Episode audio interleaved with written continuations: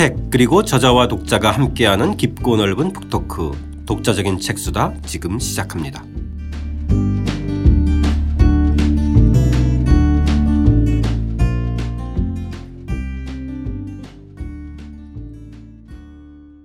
박종기 선생님과 함께하는 고려사의 재발견 오늘은 7부입니다. 고려 왕조 500년 역사를 뒤로 하다 그 첫 번째 이야기죠. 위화도 회군 고려는 개혁이 필요하다 편 시작하겠습니다. 저는 책 만드는 사람 김학원입니다. 안녕하세요. 포근이 형 박태근입니다. 예, 저자 박종기입니다. 자, 이, 이제 드디어 대망의 7부까지 왔습니다, 선생님. 그렇습니다. 네. 아주 긴 세월이었습니다. 반가우신가요? 아니면 지겨우신가요? 아니면 아, 후련하신 것 같은데요. 서운하신가요? 예, 뭐두 가지가 다 교차합니다. 서운하기도 하고 또 후련하기도 하고. 예, 서운하심이 좀 길면 저희가 7부를 좀 연장해 드리겠습니다. 자, 저희 이제 드디어 고려가 이제 음, 떠날 때가 된 것 같은데 제목도 이제 500년 역사를 뒤로 하다인데요. 일단 기억해야 될 시기가 1388년인 것 그렇습니다. 같아요. 이 시기에 정말 수많은 일이 벌어지는데 아마 고려 어, 475년 가운데서 저는 이 1388년이라는 것이 대단히 이제 중요한 기점이다. 이제 이 책에서도 그렇게 말씀드렸고 네. 또이 1388년부터 고려가 망한 4년 뒤에 망한 1392년 이 4년간의 기간은 전체 이 고려사 전체 기간에서 보면 1%밖에 안 되죠. 그죠? 그렇죠. 어, 1%밖에 안 되는데 근데 예. 실제 이 사료 양은 거의 한 25%를 차지합니다. 아, 사료의 양이 예, 예. 뭐 예. 여기에 열전들 정도전 뭐부터 시작해서 처- 정몽주, 최영, 이성계부터 해서 이, 과- 에, 이 사료는 한 25%, 25%보다 그렇죠. 좀더 많다고 생각이 돼요. 예, 공민왕에서 시작해서 공양왕에 이르기까지 굉장히 짧은 기간인데. 예, 짧은 기간인데 예. 그만큼 이제 이 중요한 시기. 그 이제 그만큼 또 이 시기가 어떻게 보면 특히 이제 이렇게 사료 양이 많아지게 된 것은 역시 이제 이, 이 혁명의 당사자를 이성계를 중심한 이 사대부들이 조선을 건국하고 나서 또 이 역사 1388년의 역사가 어찌 보면 자기들에게는 영광일 수도 있지만 한편으로는 자기들이 상당한 약점을 갖고 있는 거예요. 소위 그렇죠. 쿠데타를 한 거예요. 예, 그렇죠? 예. 쿠데타를 해서 정권을 장악했기 때문에 이 쿠데타의 어떤 정당성을 에, 확보하기 위해서 이 부분에 대한 역사 서술을 상당히 이제 고심하게 된 거예요. 그러다 그렇죠. 보니까 사료량이 거의 뭐 전체의 한 4분의 1을 넘는 그러니까 보면 방금 전에 선생님 말씀하셨다시피 이 1388년은 고려사의 전체의 큰 분기점이 되는 네. 해다. 실제로 보면 뭐 1월부터 유화도 해군이 시작되고. 아, 예. 1월부터 바로 이제 저 바로 이제 뭐 사전 개혁 이- 시작하고. 예, 이성계와 이제 최영이 이제 정, 네. 정치의 전면에 예. 예, 등장하게 되죠. 저희가 다루는 대부분의 사건들이 이제 이해 예, 바- 이해부터 시작. 이루어지는데 바로 저희들은 이제 그 한 달 전 그러니까 네. 직후, 직전이죠. 1387년 12월부터 이야기를 잠깐 좀 해보겠습니다. 네. 사실 그때 바로 이 우- 앞으로 벌어질 이 권력 재편의 신호탄이 되는 사건이 발생하는 거였어요. 예, 그렇죠. 그죠? 이제 조반이라는 사람, 이제 이 조반이라는 사람은 이제 나중에 이성계가 이제 에, 이 혁명을 하고 나서 이 혁명의 어- 그 어떤 정당성을 알리기 위해서 사신으로 주로 이제 이 조반이라는 그렇죠. 사람 가게 예, 됩니다만 예. 고려 사신으로 가죠. 예, 예. 그렇지만 이제 이 사람이 의보면 사신을 가게 되는 것도 이 사건이 계기가 됐다. 당시 이제 이- 이 가장 이제 부패한 권력 세력 중에 하나가 임견미 이인임 가운데 염원광이라는 사람이 있거든요. 네네. 그 염원광의 에, 이 노비가 횡포를 부리니까 이 조반이라는 사람이 도저히 못 참아 갖고 이, 이 염원광의 노비를 갖다가 이제 에, 그 체포를 해버리지 않습니까? 네네. 어, 그러면서부터 사실은 이 여몽방이가 자기 노비가 아 이제 보면 가장 이제 믿을 만한 수하의 어떤 영망의 어떤 토지 탈점을 앞장서 하던 사람이죠. 그래서 여몽방이 이제 권- 권력을 이용해서 도리어 이 조반을 구속시키고 어, 그걸 이제 우왕에게 이 조반이가 아, 소위 뭐 역모를 했다고 역모를 했다고 하는 거죠. 거짓 이제 예. 예, 고변을 한 거잖아요. 고백을 한? 거죠. 예. 그 이제 도리어 이것 때문에 아마 그때 이미 벌써 이때에 우왕 을 보호자하는 새로운 어떤 정치세로서 최영과 아, 이성계가 사실 등장하기 시작하거든요. 네네. 아마 우왕이 에, 그 여몽방의 얘기를 듣지 않고 결국은 이 조반을 풀어주게 되고 도리어 여명방을 구속하게 된 것은 아마도 제가 생각에는 기록에 나타나지 않았지만은 이 최영과 이성계의 얘기를 들었지 않느냐. 네. 이제 그러니까 국왕도 그동안에 이인임과 여기 여명방 어, 임견미 이러한 사람들 에서 이제 벗어날 수 있는 기회가 된 거죠. 자, 이런 맥락을 가지고 이제 위화도 해군으로 들어가 보면 1388년 2월에 이제 명나라가 요동에 천령위를 설치하면서 이제 원노라 영토였기 때문에 요동 지역을 이제 자기네 땅으로 귀속한다. 지금 이렇게 이제 이제 주장을 하니까 이제 고려가 사신을 보내서 보내서 이제 그 부당성을 지적하는데 그 관련 대목 고려사 137권 우왕 14년 2월조의 기록 한번 읽어보겠습니다. 철령 이북 지역은 원래 고려 영토입니다. 예종 2년 동여진이 난을 일으켜 함주 이북 땅을 점거하자 예종 임금께서 군사를 내어 이들을 몰아내고 함주와 공엄진에 성을 쌓았습니다. 고종 45년 몽골이 여진 지역에 예속할 때 정주 사람 탁청과 용진현 사람 조휘가 고려를 배반하고 함주 근처 화주 이북의 땅을 갖고 원나라에 투항한 일이 있었습니다.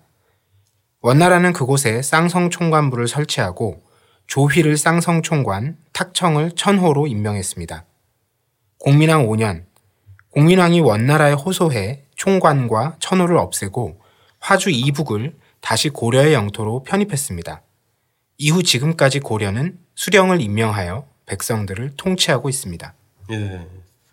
문제는 이제 이렇게 네. 주장할 수는 있지만 음, 음. 이제 외교적인 통로를 통해서 해결하려고 한 것이 아니라 우왕과 최영이 이제 에, 요동 정벌에 나서게 되는 결정적인 배경이 되는데.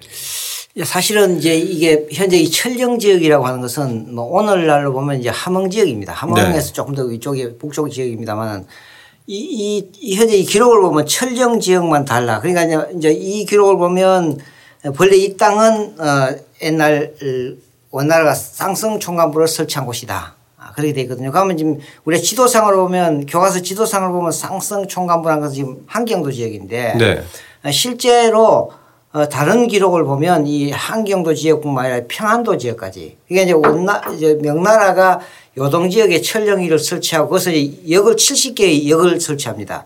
그 여기 설치된 지역에 보면 지금 오늘날 평안 북도 지역까지 그래서 성호의 이익은 우리 영토에 뭐 거의 한 3분의 1 이상이 다 이 철령위를 주게 되면 다 빼앗긴다. 그러니까 이 기록상으로 보면 어 옛날 쌍성조강부가 설치된 한경도 지역입니다만은 실제로는 이 명나라가 요구한 지역은 오늘날 평안북도하고 환경도 지역을 다 포함하고 이게 상당히 이제 심각한 네. 문제다.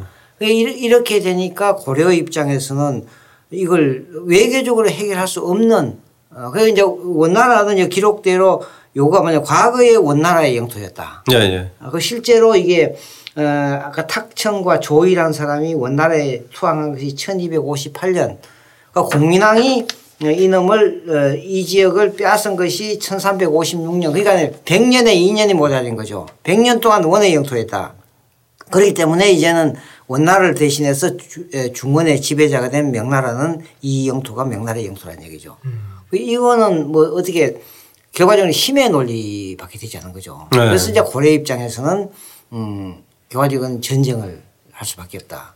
아, 이런 거죠. 그러니까 아마 이때도 이제 고려 쪽에서 판단할 때는 어 사실은 이제 명나라가 아직도 어 완전하게 어떤 통일국가가 형성되지 않기 때문에 공격을 한 것이 마땅하다고 하지만 사실상 이건 이제 이, 이 책에도 나옵니다만 이성계 입장에서 볼 때 무모한 전쟁이었다는 거죠. 네. 어, 그런 점에서 이제 사실은 상당한 문제점을 갖고 있다. 그러니까 이미 이 여기에 절반 정도는 음. 그 내부의 그 이성계를 비롯한 신흥 세력과 음. 어, 기존 세력들 음. 사이에서의 어떤 좀 그 갈등 관계, 국내적인 정치 갈등 이런 것들이 외교 문제로 좀 이전된 듯한 느낌이 좀 있는데 그거와 잘, 관련해서는 어떠세요? 예, 잘 보셨습니다. 그런데 네. 지금 현재 우리 교과서나 아, 다른 쪽에서는 이게 상당히 민족주의적인 시각에 쓰여 갖고 네. 결과적으로 명나라가 과도한 영토 요구를 하기 때문에 우리가 요동 정벌을 할 수밖에 없다고 얘기하지만 현실적으로는 아무리 명나라가 아직까지 내부적으로 어, 어떤 정치 체제가 공고하지 않다 하더라도 이미 명나라는 신흥 국가입니다. 새로 그렇죠. 건국된 국가이기 때문에 이미 무모한 것이고 그래서 사실은 이 제가 조사해 보면 이 조선 후기의 역사학자들이 이 전쟁은 사실은 어떤 고려가 명나라 요동을 정부를 하는 어떤 민족주의적인 시각보다 내부적으로 최영이라는 세력과 이성계, 이성계가 상당히 이제 새로운 세력으로 부상하니까 기존에 있었던 최영이 이성계를 견제하기 위해서 네. 어, 이 오히려 요동 정벌을 일으켰다. 그러면 이 요동 정벌을 해서 이성계로 하여금 어, 이 장수가 돼 갖고 사령관에 대해서 정벌을 하게 함으로써 결과적으로 명, 어, 에, 이 명나라 입장에서 볼 때는 이 사령관이었던 이성계를 제거할 수밖에 없지 않느냐. 그래서 어떤 최영과 이성계 세력 간의 어떤 정치적인 갈등 관계를 보는. 네. 오히려 이 요동 정벌은 순수한 어떤 고려의 어떤 민족적인 어떤 정서의 발로가 아니라 고려 내부에서 어떤 최영 세력과 이성계 세력의 어떤 갈등이 이 전쟁을 유발시켰다. 이런 이제 해석을 어, 특히 이제 조선 후기의 성호 이익 같은 예. 사람, 안정복 같은 사람도 그렇게 주장하거든요. 오히려 그 왜냐하면 그 전쟁을 바라보는 음, 시각이 최영과 음, 이성계가 확연히 음, 다른 점들 음, 자체가 그렇죠. 최영도 무장 세력이고 이성계도 무장 세력이지만 이성계는 새롭게 전념 그렇죠. 무명으로서 정치에 두각을 나타내고 어 그리고 최영은 이미 기존의 어떤 구신 세력이면서 또 무장 세력의 대표입니다. 네. 그러니까 신구 무장 세력, 새롭게 등장하는 신구 무장 세력 간의 어떤 정치적인 대립 관계로서 이걸 보려고 하는 어떤 조선 후기의 역사가들의 입장이 오히려 노동 정부를 정확하게 본 것이 아닌가 네, 네. 이런 생각이 듭니다.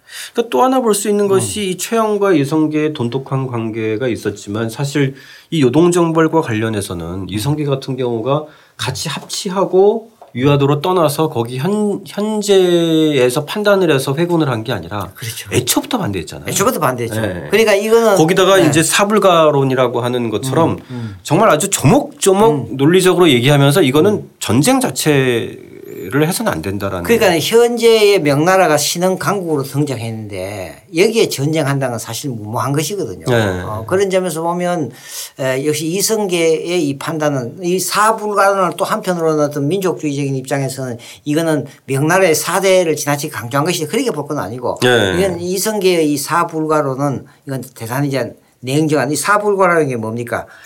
이 저 작은 나라가 큰 나라를 거역하는 건 안 된다.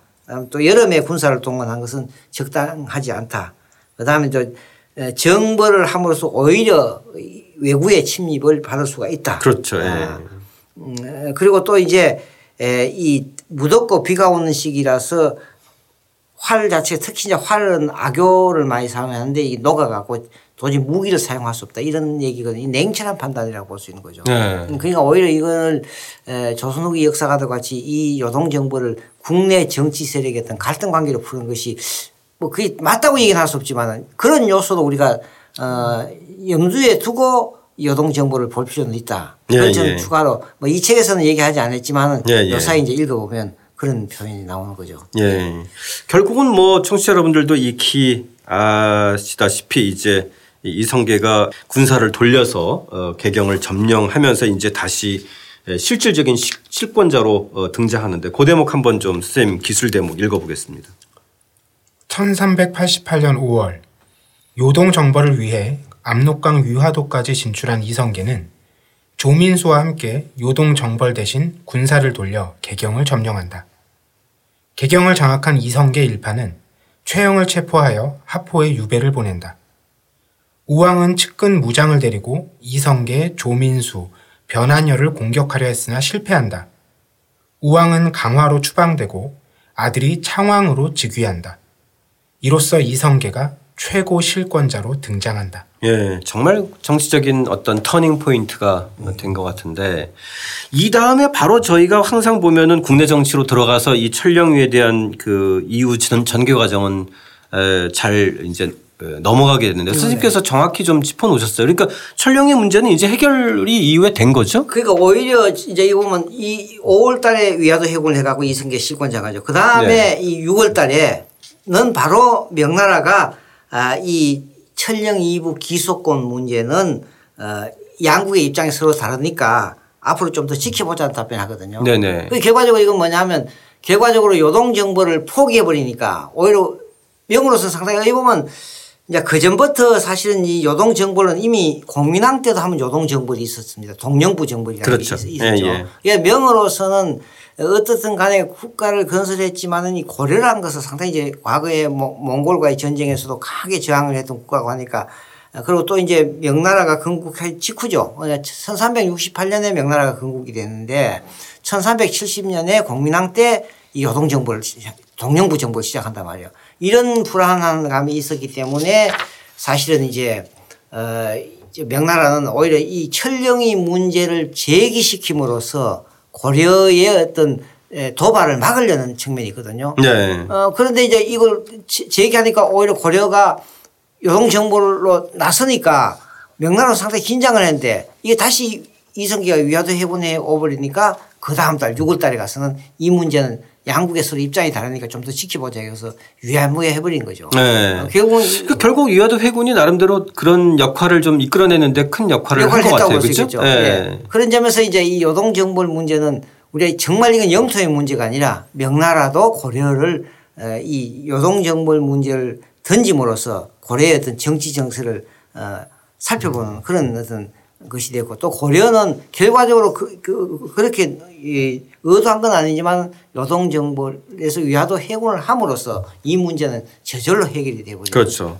또 한편으로는 그 과정에서 요동정별 가능하다 음. 이런 것들도 한번 역사적으로 어, 간접적으로 경험하지 네, 않았을까. 그것이 이제 다음에 이저 조선왕조가 그렇죠. 정도전에. 정도전이가 이제 네. 요동정부를 네. 다시 하는 이게, 효과가 있다. 그렇죠. 성공하든 안 하든 간에 네. 이 요동 정벌이라는 것이 상대국에 긴장을 주고 또 국내 내부적인 어떤 정치적인 어떤 어, 결속력을 강한다는 이런 것을 우리가 이제 어, 고려도 이제 학습을 하게 되는 거죠. 네. 어. 그래서 요동 정벌 둘러싼 이 당시에 주고받는 과정도 상당히 좀 그 당시에 외교적으로는 좀 흥미로운 대목인 것 같아요. 예, 그래서 오히려 우리는 뭐 이 문제를 이게 대체로 이제 조선 시대의 시각 어, 항상 우리 한국사는 중국의 주변이다 천자와 제후다 이렇게 해서 어, 중국은 섬겨야 되는 국가 이렇게 생각하지만 이런 것이 적어도 고려에서는 적어도 이뭐 망하는 형국이지만 적어도 이런 어, 중국과의 어떤 일전을 불사하면서 어떤 고려의 정치 체제를 유지하는 이런 점은 이제 상당히 우리가 어, 상당히 한번 되새겨 볼 만한 예. 대목이라고 볼 수 있겠죠. 자 그렇게 이제 위화도 회군으로 이 실권자로 등장한 이성계가 이제는 기본적으로 우왕을 폐위하고 이제 네. 그 아들 창왕으로 즉위시키는데 이때가 이제 창왕이 아홉 살 때였으니까 그렇죠. 그러니까 사실은 음, 이게 쿠데타는 성공했지만은 사실은 이성계로서는 사실은 엄청난 부담을 갖고 있는 겁니다. 네, 예. 왜냐하면 당시에는 이 정치 체제가 군주 정치제다, 국왕 중심 체제다 말이에요. 국왕을 무너뜨렸다고 하는 것이 큰, 요, 요 사이 같으면 지금 일종의 헌법 유린이라고 할까. 헌정 질서를, 요 사이도 뭐 큰 어떤 정치적일 때 대한민국 헌법을 응하시 보면 헌정 질서를 유린했다고 볼수 있죠. 그렇죠. 대의 명분 예, 자체에 일단 그 흠집이 가는 그렇죠. 그러니까. 결과적으로 이제 그러, 그렇게 해서 저 국왕을 폐위시켰다. 아, 그 다음에 이제 에, 또 위화도 해군했던 쿠데타 했던 자체가 이제 큰 정치적 부담이 된다. 그렇죠. 그러면 이러한 부담을 이 어떤 걸 해소하기 위해서 뭐냐 이런 정당성이 어디 있느냐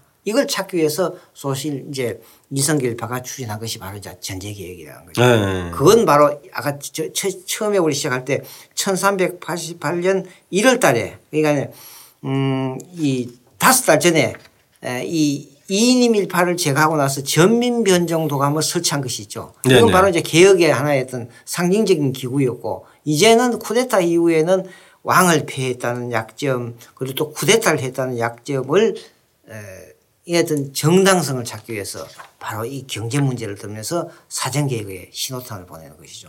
그러니까 이제 6월에 창왕이 주- 즉위 하자마자 바로 이 예, 사전개혁 예. 교서를 내리니까 이거는 거의 뭐 이성계 뜻대로 그냥 그렇죠. 가는 거예요. 그렇죠? 지금 여기 보면 이제 그 읽게 되겠지만 이 창왕이 교서를 에, 창왕이 직접 쓰지 않습니까? 근데 네네. 조금 전에 얘기했지만 창왕은 이 아홉 살이에요. 네. 뭘 알겠습니까? 결국은 이 창왕이 전제개혁을 하는 교서는 결국은 이성계 일파의 어떤 에, 이 사전개혁파들의 어떤 프로그램에 의해서 만들어진 것이다. 이렇게 볼 수밖에 없죠. 예. 그 사전개혁을 요청하는 교서도 한번 좀 읽어볼까요? 예. 예, 고려사 권 78권에 나오는 대목입니다. 근래에 세력 있는 자들이 토지를 겸병하는 바람에 토지제도의 법이 크게 무너졌다. 그 폐단을 제거할 방법을 도평의사사, 사헌부, 판도사 등 여러 기관과 의논하여 보고하라. 요물고에 속한 360개의 장처전으로 선대 임금 때 사원에 신합한 것은 모두 요물고에 돌려주도록 하라. 동북면과 서북면은 본래 사전이 없으니 만약 사전이라 하면서 함부로 차지하는 자가 있으면 엄하게 다스리게 하고 가지고 있는 토지 문서는 관에서 몰수하라. 예. 그렇게 해서 이제 이 토지제도 개혁의 선봉장에 쓴 게 저희 정도전 드라마 청취자 여러분들 익히 보셨다면 음. 이제 조준의 예, 조준. 그 예. 역할이 예. 이제 예, 충분히 이제 머릿속에 좀 그려 보실 수 있을 것 같은데 이 대목에서는 거의 조준의 상소와 조치들이 이제 거의 주도해 나가요. 예, 현재 기록으로서는 이 전제계획 상소와 창항이 전제계획을 해야 된다는 지금 교수가 원칙이 발표되면 거의 전제계획에 대한 방안을 제시한 상소문들이 이제 고려사에 한 일곱 편 내지 여덟 편 정도 실려 있거든요. 네, 가운데서 네, 네. 조정 것이 이제 가장 대, 세, 세 편에 실려 있습니다. 조정 것이 당시 토지계획의 방향이나 내용을 가장 정확하게 짚고 있다. 그러니까 여기 보면 조준의 이 전제개혁 상소문은 당시 이, 이 신진 사대부들 이성계와 신진 사대부들의 어떤 토지계획의 방향을 정확하게 읽고 조준의 입으로서 나타난 것이다. 이렇게 우리가 볼수 그렇죠. 있죠 이미 이제 이 개혁 8월 중심으로 한 이 내부에서의 어떤 준비, 세미나 그다음에 구체적인 정책 방안 이거는 이미 다 이제 그렇죠. 준비되어 있던 상황이었을 여기서 참고적으로 이제 사전이라는 건 뭐냐면 개인의 토지라는 뜻인데 그렇죠. 이거는 네. 이때 이 사전이라고 하는 것은 개인 소유지가 아니라 국 고려 시대는 이 관리들이나 중요한 국가 기관들이 있던 관직 복무의 대가로서 토지를 지급받거든요. 그 관리들이 지급받은 토지 뭐 예를 들면 전시과 토지나 또 뭐 공회전과 같이 각 기관이 운영을 하는데도 운영 비용을 어, 돈으로 받지 않고 토지로 받아가 그 토지를 경영해서 나오는 것으로서 이제 운영비를 쓰거든요. 이런 토지를 전부 다 사전이라고 하는 거죠. 예, 예. 이제 이 사전에 대한 계획을 해야 되겠다. 예.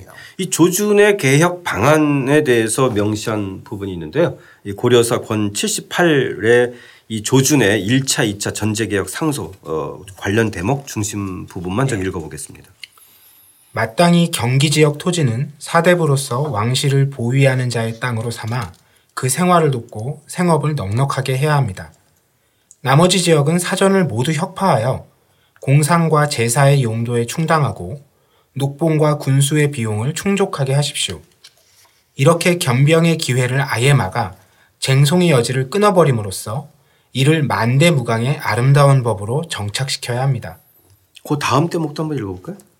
지금 마침 양전할 때가 되었으니 액수를 정하여 토지를 지급하기에 앞서 3년을 기한으로 임시로 나라에서 조세를 거두면 주요한 국사의 비용도 충당하고 관원의 녹봉도 지급할 수 있을 것입니다.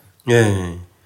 그러니까 이제 구체적인 방안들이 나왔는데 큰 틀에서는 일단 그 이 사전의 폐단을 막기 위해서 경기 지역 토지들은 이제 에, 관료들의 과전지로 삼는 그러니까 이제 거잖아요. 결국 그렇죠? 이제, 네. 이제 금방 읽었던 것은 바로 이제 이 전제 개혁파들 이성계와 그 신진 사대부들의 토지 계획에 큰 줄거리가 지금 나타나는 거죠. 네네. 하나는 금방 말씀하셨던 대로 이제는 예, 저그 전에 고려 시대 때는 관리들에게 전시과를 지급할 때 전국에 다 자기 연고지 쪽을 전국으로 다 지급을 했습니다. 네. 이러다 보니까 이게 저 지방에 있는 토지는 국가의 이제 어떤 관리에서 벗어나니까 거기서 탈점이 많이 나가요. 그러니까 음. 이제 소위 이걸 우리가 과전 경기의 원칙 이제는 어, 모든 관리들에게 지급하는 사전은 현재 중앙에서 개성에서부터 컨트롤이 가능한 경기 지역만 지급을 한다는 과정 경기의 원칙을 딱 정합니다. 아, 예. 이게 이제 조선시대 때도 그대로 시행이 되는 거고 네. 또 하나는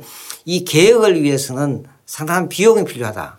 아, 그래서 앞으로 모든 세금은 공영과 상관하는 세금 3년간의 세금은 개인에게 지급하는 거예요. 국가가 전부 다 받아들이겠다. 음. 3년간은 모든 조세를 국가가 받아들여 갖고 이 비용을 갖고 국가 의 어떤 위기를 극복, 재정의 위기를 극복하고 계획을 하겠다는. 예나 지금이나 개혁에 관련된 비용 조달이 큰 문제. 큰 문제죠. 지금도 마찬가지지 않습니까? 네. 그게 바로 그겁니다. 그러니까 이 계획을 하기 위해서는 어, 이 재원이 없으니까 네. 3년간 모든 세금을 국가가 다 걷어겠다는 거죠. 음. 관리들도 당분간 3년간은 어, 전시과에서 나오는 세금을 관리들이 갖지 말고 국가가 가져가겠다는 얘기죠. 네. 이것이 큰 개혁의 방향이라 볼수 있는 거죠. 네.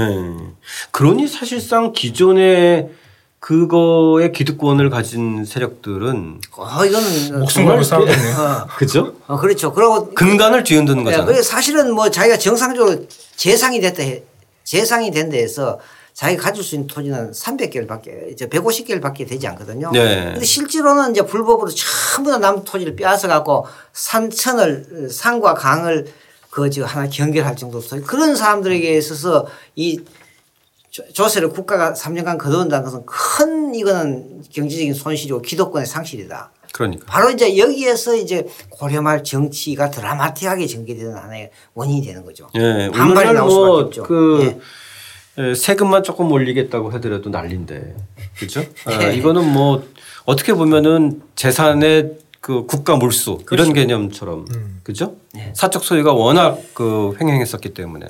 자, 이 모든 개혁이 그렇듯이 이 반발 또한 적지 않은 것이 분명히 예상되는데요. 이 저희들 고려의 마지막 부 에, 새로운 전국의 휘용돌이로 어, 몰아치는 이 과정들 저희 에, 다음 시간에 에, 우왕 보기 사건과 개혁파의 폐가 입진론으로 저희들의 이야기 이어가겠습니다. 함께 해 주신 청취자 여러분 감사드립니다.